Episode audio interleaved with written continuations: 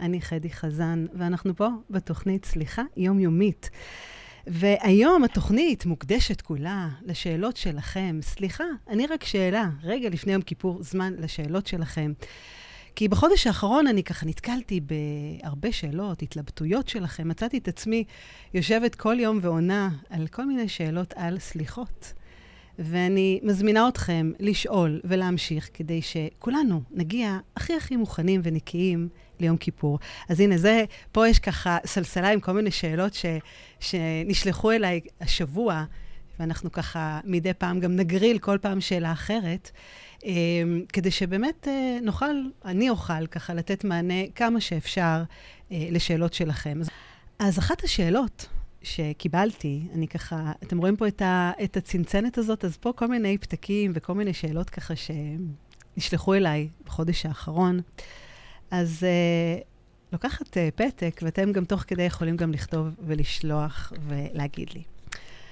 אז האם חייבים שניים כדי לסלוח, כמו בטנגו? אז תראו, לא חייבים שניים בשביל לסלוח, וגם לא חייבים את הצד השני כדי לסלוח. וזו הסיבה שאפשר לעשות גם תהליכי סליחה מול אנשים שהם לא בחיים.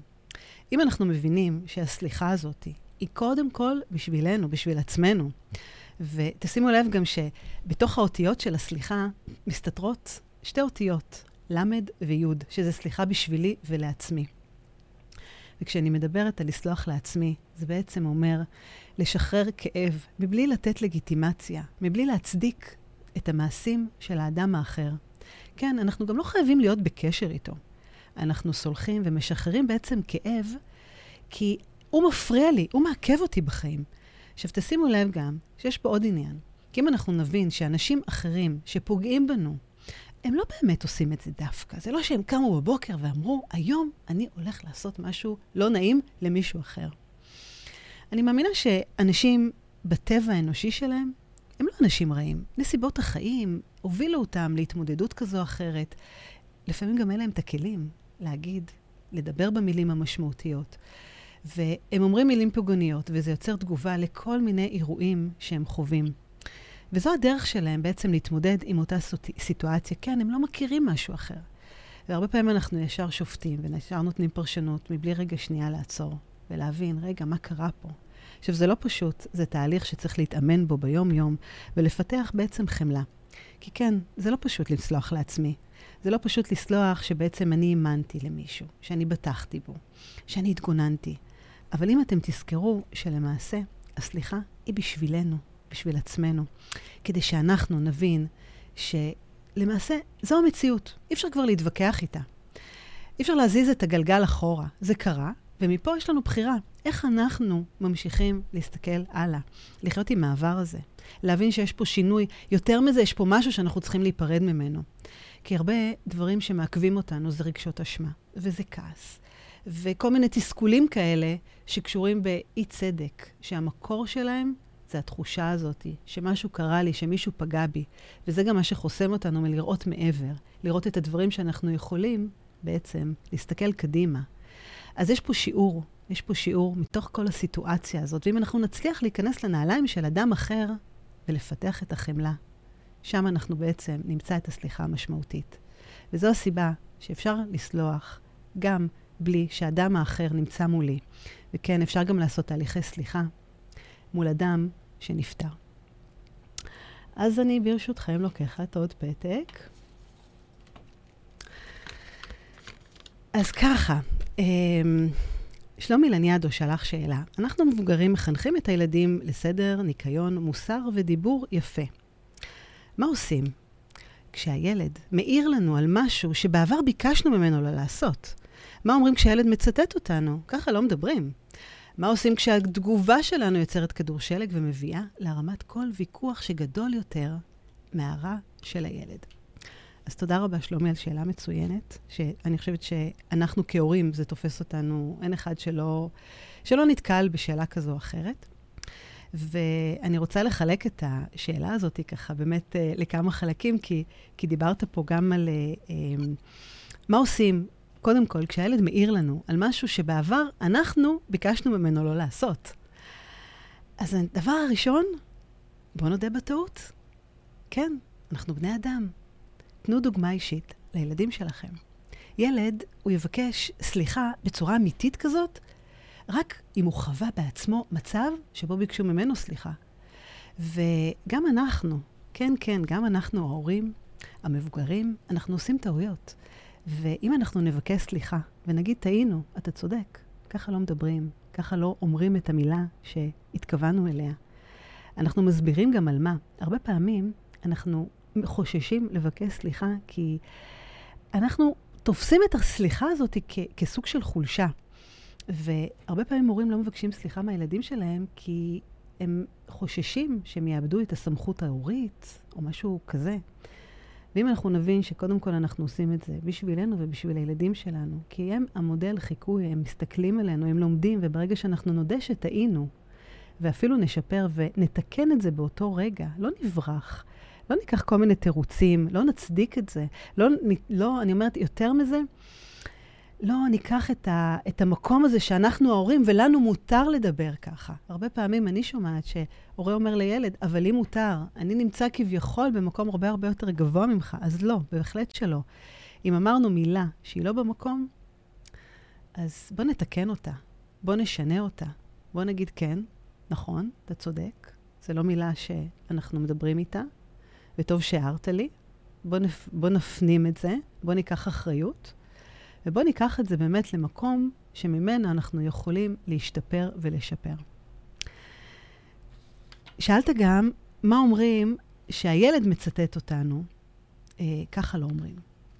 אז כפי שכבר אמרתי קודם, ראשית, אנחנו מחליפים את המילים. כן, אתה יודע, אתם יודעים, אנחנו בשפה העברית התברכנו בהרבה אוצר מילים, בשפה העברית עשירה. ואם אנחנו נגיד את אותו דבר, אבל במילים אחרות, ובטון אחר, ובשפת גוף אחרת, זה יישמע אחרת. וכן, הנה גיא רושם שגדולתו של האדם זה להודות בטעות, ולזה גם עוצמה. והרבה אנשים שמודים בטעות, מרגישים שזה חולשה. מה, אני טעיתי? מה, אני אגיד שאני לא צודק? זה עניין של אגו. הרבה פעמים אנחנו מטפסים למעלה ולא יודעים איך לרדת משם. וכן, גם הורים יכולים לבקש סליחה, ואפילו יותר יכולים. חשוב, הכרחי, כדי להבין שבאמת אנחנו בני אדם וכולנו טועים, ואם אנחנו נבקש סליחה, אז כך גם הילדים שלנו יזכרו את זה. עכשיו תראו, זה עניין של תרגול, וגם באמת אם הילד מצטט אותנו, וברגע האמת שנפלנו בפח הזה, והכעס גם מנהל אותנו, זה לא פשוט לעצור ולהגיד, רגע, תשמע, בוא נחליף את המילים, אתה צודק וכולי, כי אנחנו הרי אמרנו משהו בזמן של כעס, ובזמן של כעס זה כמו מסך שחור שנופל, ולא רואים מעבר, ורק מדברים לא יפה, ולא שומרים על איפוק, ולא סופרים עד 10, וכולי. וכן, יש טכניקה גם מה לעשות באותו רגע, איך לשמור על האיפוק הזה, לספור עד 10 לפני שמגיבים, לעצור. והדרך הזאת, זה קודם כל, אני הרבה מדברת על זה, על שיטה כזאת שהיא נקראת שיטת הרמזור, שלגמרי אנחנו קודם כל עוצרים, אנחנו לא מגיבים באדום. בכתום אנחנו בוחנים את האפשרויות. אם אמרתי מילה לא במקום, אם הילד שלי תפס אותי, מצטט אותי ואומר לי, ככה לא מדברים. את אמא תמיד אומרת שככה לא מדברים בשפה הזאת. אז בכתום אני בוחנת. ואני יוצא, אחרי שעצרתי, אני בוחנת את האפשרויות, אני מחליפה את המילים, באוצר מילים, אני משנה, אני שמה לב לשפת גוף שלי, לטון דיבור, לעוצמה. ואז בירוק, כביכול, אני פועלת. ואני בוחרת איך להגיב, ולגמרי זה עניין של תגובה ואיך אנחנו בוחרים להתייחס לסיטואציה הזאת. מה עושים כשהתגובה שלנו יוצרת כדור שלג ומביאה להרמת כל ויכוח שגדול יותר מהרע של הילד?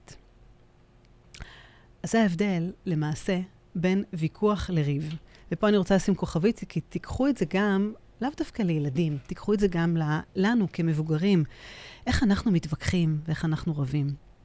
ויש משהו משחרר מאוד בלהתווכח, להביע דעה, להגיד מה אני חושב. וגם אם אנחנו, אפילו יותר מזה, אנחנו יכולים להגיד שאנחנו מסכימים, שאנחנו לא מסכימים. זו גם אופציה. והרבה פעמים להורים, לכל ההורים שמביניכם, שיש ילדים, נערות, נערים בגיל ההתבגרות, חשוב לדעת איך אנחנו עוצרים את הוויכוח בזמן לפני שיעבור לריב. עכשיו, איך יודעים מתי ויכוח הופך לריב? פשוט מאוד, ברגע שאנחנו מתחשבנים. ברגע שזה יוצא מההקשר של הנושא שממנו יצא בעצם הוויכוח, משהו שאנחנו לא מסכימים. ברגע שמתחילים להתחשבן על דברים שקרו לפני כמה ימים, לפני שבוע, לפני מלא מלא זמן, שבכלל לא רלוונטיים למהות של הוויכוח. עכשיו, כל הרעיון הוא שברגע האמת, לא תמיד אנחנו רואים את זה, אבל כן חשוב לעשות לזה קלוז'ר ולעבור אחורה ולבדוק מה קרה שמה. איפה הייתה נקודת רתיחה הזאת, שברגע אחד המים עלו, איפה אני יכולה לעצור את זה לפעם הבאה? אני מאמינה שאנחנו הרבה פעמים מתנהגים באותם דפוסים, באותו דפוס של התנהגות. זאת אומרת, כל פעם יש סיפור אחר, סיטואציה אחרת, והתגובה שלנו היא אותה תגובה. וברגע שאנחנו נבין איך אנחנו מתנהלים, ומה התגובה שלנו, איך היא חוזרת כל פעם על עצמה עוד פעם ועוד פעם, ונראה את זה מול העיניים שלנו, וכן, זה עניין של כתיבה ולכתוב, ופשוט לנתח את הסיטואציה כדי ללמוד ממנה לפעמים הבאות, מה אנחנו יכולים לעשות אחרת. אז לגמרי זה לבוא, לעצור ולהתבונן. אז אני לוקחת פה פתק, וזה פתק של שאלה שקיבלתי השבוע מבחור ששואל את הדבר הבא. הוא אומר כזה דבר, יש סוגיה שאני כבר הרבה זמן תוהה עליה. איך סולחים למישהו שפגע בי? איך מפסיקים לכעוס? הרי כולם מדברים על התהליך הזה בצורה כל כך מופשטת, שקשה לי להתחבר למילים שלהם. ולא, זמן לא תמיד עושה את שלו. הוא לא תמיד מרפא. הכעס שוקע, עמוק, לפעמים הוא נחבא. כמעט לחלוטין, ואז פתאום טריגר אחד כזה מציף אותו למעלה, ואם אתה לא מבין אותו, אז איך זה שעומד מולך? באותו רגע יבין. וואו, שאלה מצוינת, איך סולחים למי שפגע בי? אז נכון, תראו כמה קשה לסלוח, זה לא פשוט, זה באמת תהליך עוצמתי, ולגמרי נכון שזמן לא תמיד עושה את שלו, אין ספק. זמן מרכך כאב, זמן גורם לנו להתרגל למשהו, אבל זמן לא מרפא לחלוטין. כן, הוא יכול באמת לגרום לכעס, להוריד אותו בעוצמות, ואז פתאום משהו אחד, ברגע אחד, מציף אותו. והסליחה, היא לא דופקת בדלת ונכנסת, ואנחנו לא תמיד יכולים להזמין אותה, וזה לא איזה כפתור קסם שברגע אחד אנחנו יכולים להציף אותה. אז רק אנחנו יכולים לשחרר את הכאב הזה. כן, זה תלוי בנו. והשלב הראשון, שאיך לסלוח לאדם שפגע בי, זה ראשית לסלוח לעצמנו. וזה אומר שאני מחליט ומקבל החלטה. ולקבל החלטה זה אומר שהוא משהו מאוד מאוד מוגדר. ואני משחרר את הכאב. אני מבין שיש לי פה כאב שתוקע אותי בחיים, שלא מאפשר לי להתקדם, ואם זה בזוגיות, ואם זה במערכת יחסים עם הילדים שלי, ואם זה בעבודה, ואם זה מול חברים ומשפחה וכו' וכו'. אני מבין שיש פה כאב שהוא משפיע על המעגלים שלי. והוא יותר מזה, הוא זולל אנרגיה, הוא זולל מוטיבציה, הוא זולל שמחה. ויש פה משהו שעוצר אותי. ולכן הסליחה הזאת היא קודם כל בשביל לנקות את הכאב. זה לא קשור לאדם האחר, זה אני מול עצמי.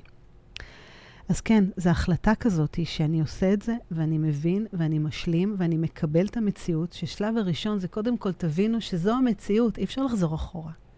וכן, אנחנו לא מגיבים בצורה אוטומטית, אנחנו מבינים שיש פה תהליך, ואנחנו מבינים גם מה אנחנו מרגישים.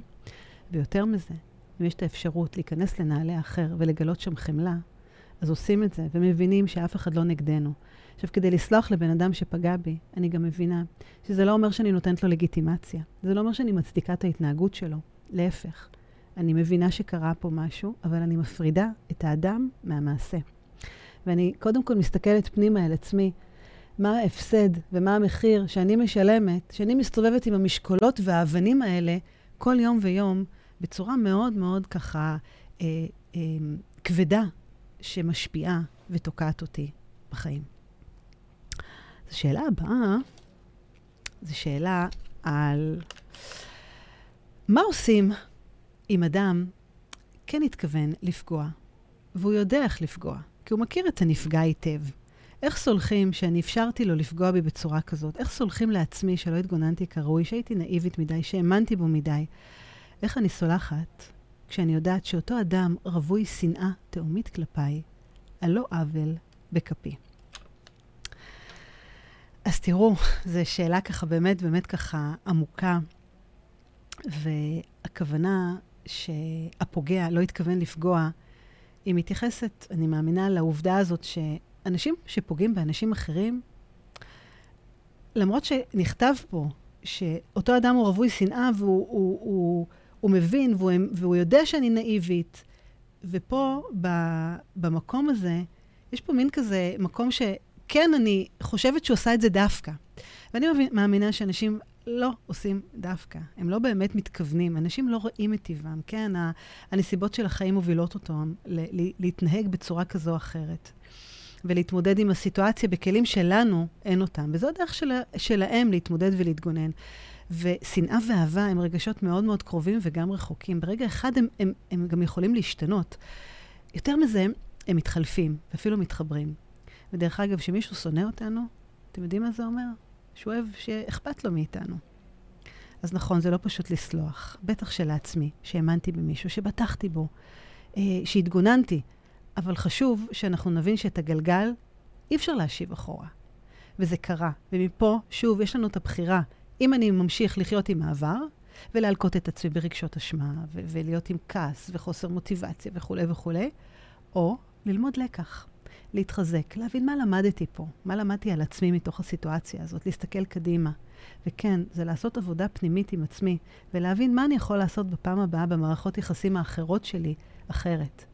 ויותר מזה, אם נצליח להיכנס לנעלי אחר, ואפילו לרגע, אולי נגלה שמה, עוד דרך להתבונן על הדברים, ויותר מזה, לסגל גם באמת חמלה.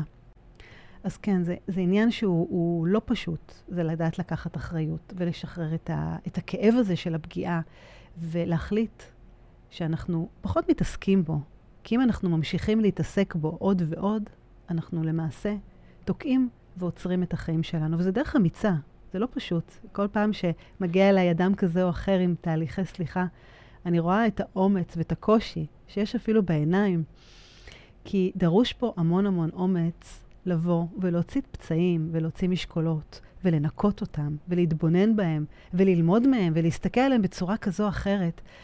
אבל כשאנחנו סולחים, אנחנו פשוט סומכים, כי זה מאפשר לנו פה פתאום לראות דברים אחרת, לקבל מוטיבציה, לקבל יצירתיות. תדמיינו שכמו בקבוק מים שמלא עד הסוף, ואין טיפה שיכולה עוד להיכנס פנימה, כי כל מה שאנחנו נכניס, הכל יוצא כבר. ואם אנחנו נתחיל לשחרר ולהוציא חלק מהכאבים שהם רגשות, אנחנו פתאום יהיה מקום ללמוד, להתפתח, להקשיב, לראות, להתבונן, יהיה בהירות כזו או אחרת. אז לגמרי זה לא פשוט לסלוח, אבל כשאנחנו משנים פה את ההסתכלות, את השינוי גישה, אז למעשה אנחנו מבינים שהסליחה היא בשבילי ולעצמי. והנה אדם פה כותב, כל כך חשוב לנקות משקעים ולא פשוט לסלוח. נכון? זה לא פשוט, אבל זה לא אומר שזה לא אפשרי. זה אפשרי, זה עבודה, זה מאמץ. ואם הייתם יודעים שתקבלו את החיים שלכם במתנה, לא הייתם עושים את זה? אם יש לכם עוד שאלות, אתם מוזמנים פה לכתוב לי, ואני תוך כדי גם אענה לכם. אז שוב, שאלה נוספת שקיבלתי. אחת השאלות אני חושבת שחזרה על עצמה לאורך כל החודש האחרון, והיא חזרה על עצמה בכל מיני גרסאות שונות כאלה ואחרות. האם אנחנו חייבים לסלוח? יותר מזה, איך אנחנו סולחים למי ששבר לי את הלב? ואחד הסיפורים שאני קיבלתי זה על אדם שהוא היה איתי 10 שנים, מה לא עשיתי בשבילו? הוא חי על חשבוני כמעט בכל דבר. ואז הוא החליט להיפרד. כי זה מה שהבן שלו אמר. והוא תמיד מקשיב לבן שלו. ואז הוא החליט להיפרד. והיו כמה נורות אזהרה שלא הסכמתי לראות. אמא שלי גם אמרה לי שהוא איתי רק מהנוחות ולא מה שאוהב אותי. ובראש השנה האחרון הוא אפילו לא התקשר לאחל לי שנה טובה. נעלבתי, נפגעתי. אני מרגישה מנוצלת. איך אני יכולה לסלוח לאדם כזה או אחר? אז כן, לא קל לסלוח, ותכף אני אתייחס להאם חייבים לסלוח. וכדי לסלוח באמת, אז אני רוצה להציע לכם רגע להבין מה זה לא סליחה. מה זה לא אומר לסלוח. וסליחה, היא קודם כל, היא לא דורשת מאיתנו להבליג, או להכחיש, או בעצם לא להתייחס למה שאנחנו מרגישים, לכל הרגשות הפגועים שלנו. והיא לא כוללת בעצם את העניין הזה שאנחנו אמורים לשכוח את מה שקרה, אז לא, ממש לא יכולים לשכוח. אנחנו לא יכולים לשכוח, כן יכולים לסלוח. אז אי אפשר לתרץ את המעשה או לתת לו לגיטימציה. סליחה היא גם משהו שהיא לא מחייב אותנו להיות חברים של מי שפגע בנו. זה אומר שאנחנו לוקחים את האחריות על עצמנו מעכשיו. כן, אנחנו משחררים אותו מהחיים שלי, ואני מבינה שעכשיו אני אחראית. ושימו לב, זה לא חייב לקרות אחרי שהפוגע גם הודה במעשים וביקש סליחה. או אפילו יותר מזה, אפילו אם הוא פיצה אתכם, והוא התחייב להשתנות, ונכון, זה יכול הרבה פעמים להקל עלינו, אבל אנחנו לא צריכים להישאר שבועים בטינה וברגשות נקמה של האדם שפגע בנו. אז נכון, הסליחה מביאה אותנו לשלווה ולשקט, ומשחררת מהכעס, ומדובר באמת בלשחרר את הרגשות השליליים האלה והעמוקים, ולהבין שאני כבר לא מתייחס לנקמה ולטינה, ויותר מזה אני גודל ואני צומח. והרעיון הוא בעצם להכיר בכאב. זה הנושא העיקרי פה, הסליחה שלי לעצמי. ולא לתת לכאב הזה להגדיר אותנו, אלא להמשיך לחלום ולהמשיך לחיות את החיים שלנו. עכשיו תראו, כשאנחנו נותרים טינה, קודם כל בתורה רשום, לא תיקום ולא תנתור. שזה אומר שלמעשה גם אל תנקום וגם אל תנתור. אז כן, יש מחויבות לסלוח. ברמה הדתית היהודית. אבל חשוב שגם נבין על מה זה יושב ברמה הרגשית, כדי שבאמת נתחבר לזה ולא נרגיש פריירים. וכשאנחנו למעשה נותרים טינה, אנחנו נפגעים פעמיים. גם מהמעשה שמישהו עשה לנו, וגם מהתחושות הקשות האלה, ומכל הרגשות שכל הזמן נוצרות אותנו. אז למעשה באמת מודה ועוזב ירוחם, לגמרי. בעבר שמעתי מספר פעמים את המשפט, מודה ועוזב ירוחם. אני מיד אתייחס. זה, כשאנחנו מדברים על נקמה וטינה, אז התורה אוסרת לנו באמת להשאיר את הרגשות של השנאה בלב. ותשימו לב שנקמה זה מעשה תגמול, זה הפעולה עצמה. והרעיון הוא לא תחזירו אחד לשני. זאת אומרת, אם מישהו עשה לכם משהו, אתם לא צריכים להחזיר לו. זה לא עין תחת עין, שן תחת שן. עכשיו, יותר מזה, כשאנחנו מדברים על טינה, זה אומר שאם מישהו עשה לי משהו, ואני מחליטה שאני למרות שהוא עשה לי את זה, אז אני מתנהגת אחרת, שעד כה זה בסדר, אבל אם אני גם אומרת לו את זה, אתה יודע, אני קודם התקשרתי אליך וסיננת אותי ולא עזרת לי, עכשיו כשאתה מתקשר אליי, אז אני בכל זאת עוזרת לך, למרות שאתה לא עזרת לי בפעם הקודמת. ופה זה סוג של התנסות, ופה זה אומר שאני שומרת בעצמי את הרגשות השליליים, ואני לא למעשה משחררת אותם, וזה הרבה יותר גרוע אפילו מנקמה. אז לא לנקום, ולא לנטור, ולמחול ולסלוח. וזה לא פשוט. כן, יש את ההרגשה הזאת של פרייריות כזאת, מה, אני צריך לסלוח למישהו שפגע בי, לוותר על תחושת האי צדק. יותר מזה, אנחנו רוצים להישאר בעלי שליטה, ואנחנו רוצים להרגיש יש לנו איזו תחושה כזאת, שהיא התקרבנות כזאת, והכוח הוא אצלנו. יותר מזה, אנחנו הרבה פעמים לא רוצים לסלוח, כי אנחנו מפחדים להיפגע שוב ושוב ושוב. וכן, יש הרבה סוגים של פגיעות, וגם במקרה הזה שמישהו שהתאכזבנו ממנו, וציפינו למשהו אחד, הרי כעסים יושבים על הנושא הזה, שאנחנו רוצים דבר אחד, מקבלים דבר אחר, מרגישים את התחושת אי צדק. ואנחנו לא יודעים מה לעשות איתה. ופה אני רוצה רגע להזכיר לכם סרט של ארי פוטר. אתם זוכרים את הסרט של ארי פוטר, ואתם זוכרים את הצלקת שיש לו על המצח? שעשה לו לורד וולדמורט. והוא היה בערך, אם אני לא טועה, בערך בן 8, כשוולדמורט רצח את ההורים שלו. וזה מקרה מאוד מאוד קיצוני שהתיר בו צלקת, ולמעשה גם זה בעצם קושר אותו כמו ברית כזאת עם הפוגע שלו. עכשיו, זה חיבור הרסני. וכך גם אנחנו, כשמישהו פוגע בנו, אנחנו למעשה קורטים איתו מין ברית כזאת הרסנית שגורמת לצלקות ומשפיעה על כל תחומי החיים שלנו. ואנחנו כל בוקר מתעוררים עם המשקולת הזאת ואנחנו סוחבים אותה בכל יום ויום. והיא זוללת אנרגיה ומוטיבציה ושמחה ותקיעות ורגשות של נקמה ואיך אני אחזיר לו ואני כל הזמן מתעסקת בדברים האלה. אז השלב הראשון איך לסלוח. אם יש אפשרות והפוגע מודה באשמה, ומכיר בכאב שלי, בלי תירוצים, גם אם הוא עושה את זה בלי כוונה, זה שלב נהדר ונפלא, שיכול להפחית את הכעסים שלי ולראות דברים מעבר. אבל לא תמיד זה קורה. לא תמיד הפוגע נמצא זמין לי, לא תמיד הפוגע בחיים, לא תמיד הפוגע בכלל בקשר איתי. אז השלב השני זה להכיר שבעצם אני נפגעתי, והאדם שעומד מולי, אני צריכה להפריד אותו מהמעשה. יש את האדם ויש את המעשה שהוא עשה. ולהבין שיש בו עוד צדדים, כן, זה להפריד בין האדם למעשה, זה לא פשוט, זה נקרא חמלה. ויותר מזה, תחפשו את הטוב שבאותו אדם, כן, תקרו פנס ותאירו עליו את כל התכונות הטובות שיש בו. עכשיו, אם אני חוזרת רגע לארי פוטר, אם הוא היה מסוגל לראות את וולדמורט, גם כילד יתום שגדל, ולהבין באופן רחב יותר את כל ההתנהגויות האלה שהובילו אותו לרצח, אז יכול להיות שאנחנו נצליח להקטין פה משהו. עכשיו, שוב, זה לא נותן לגיטימציה, וזה לא מחייב אותי לשמור על קשר עם הפוגע, אבל זה כן מתיר את הקשר הזה, מהברית הזאת, שמעכבת אותי. וכן, ברגע שאנחנו קוראים, גוזרים, מתירים קשר של עבר, אז אנחנו מתפתחים. זה הקשר, זה החיבור בין סליחה והתפתחות. וזה ניקיון, וזה לא אומר לשכוח. זה אומר שאני מנקה את הזיכרון שלי עם כל החוויות השליליות, ואני לוקח את ההשפעה לידיים שלי. עכשיו, תבינו את הפרדוקס פה, כי זה אומר שאני סולחת למישהו אחר, אני בעצם משחררת את עצמי. כי לא משנה כמה שאנחנו נסתיר ונטטה מתחת לשטיח את הפצעים והסריטות, אי אפשר באמת, באמת להתעלם מהם. וברגע אחד הם יכולים להתפרץ בצורה כזו עצמתית.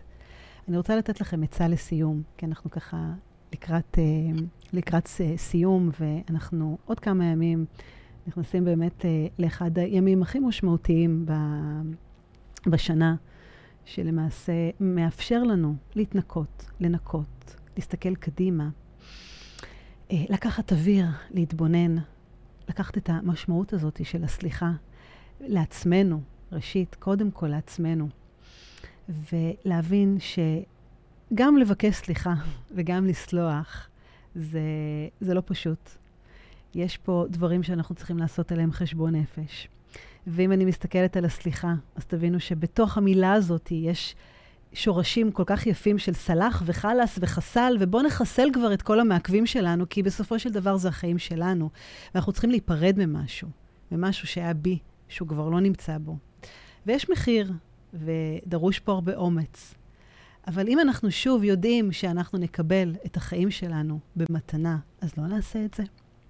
אז אני חושבת שאנחנו נקבל את זה לעתיד, ונבטיח לעצמנו להיות קצת יותר טובים לנו ולעצמנו ולכל הסובבים אותנו.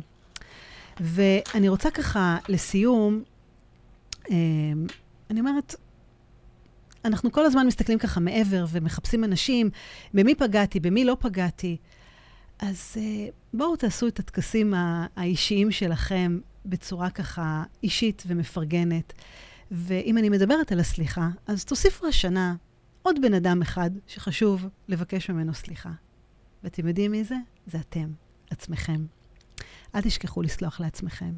כן, על הביקורת שנתתם, על קנאה, על השוואות, על שקרים, על חוסר הקשבה, על דברים שלא הספקתם, על דברים שנכשלתם, על דברים שרציתם ולא הגשמתם. אז תלמדו מהטעויות, קחו את האחריות הזאת, תבינו ותבטיחו לעצמכם לפחות דבר אחד קטן שבו אנחנו נשתפר ונשפר. כי כן, יום כיפור, זמן לחשבון נפש, לניקיון, להמשך חדש, טוב יותר לכולנו. תזכרו, הסליחה, היא מאפשרת לנו להסתכל קדימה, לא להתעקע בכל מיני זיכרונות של עבר, שעלולים לגרום לנו לרגשות מעכבים ומורידים. ואם אני יכולה ככה לסכם את השידור, ויש פה עוד ככה שאלות שנשאלו, אני מבטיחה שאני אענה ככה על כולם, באופן אישי אפילו. כשאני חושבת על הסליחה ואני מסתכלת עליה בצורה ככה מלמעלה, הסליחה היא סוג של ממתק של הטבע. וההבדל בין סוכריה לסליחה, שסליחה לא עושה חורים בשיניים. להפך, היא סותמת אותם. אז בוא נגיד תודה על מה שיש לנו, ושיהיה לכולנו צום קל וחתימה טובה. תודה שהזנתם לעוד פרק בתוכנית סליחה יומיומית. אהבתם?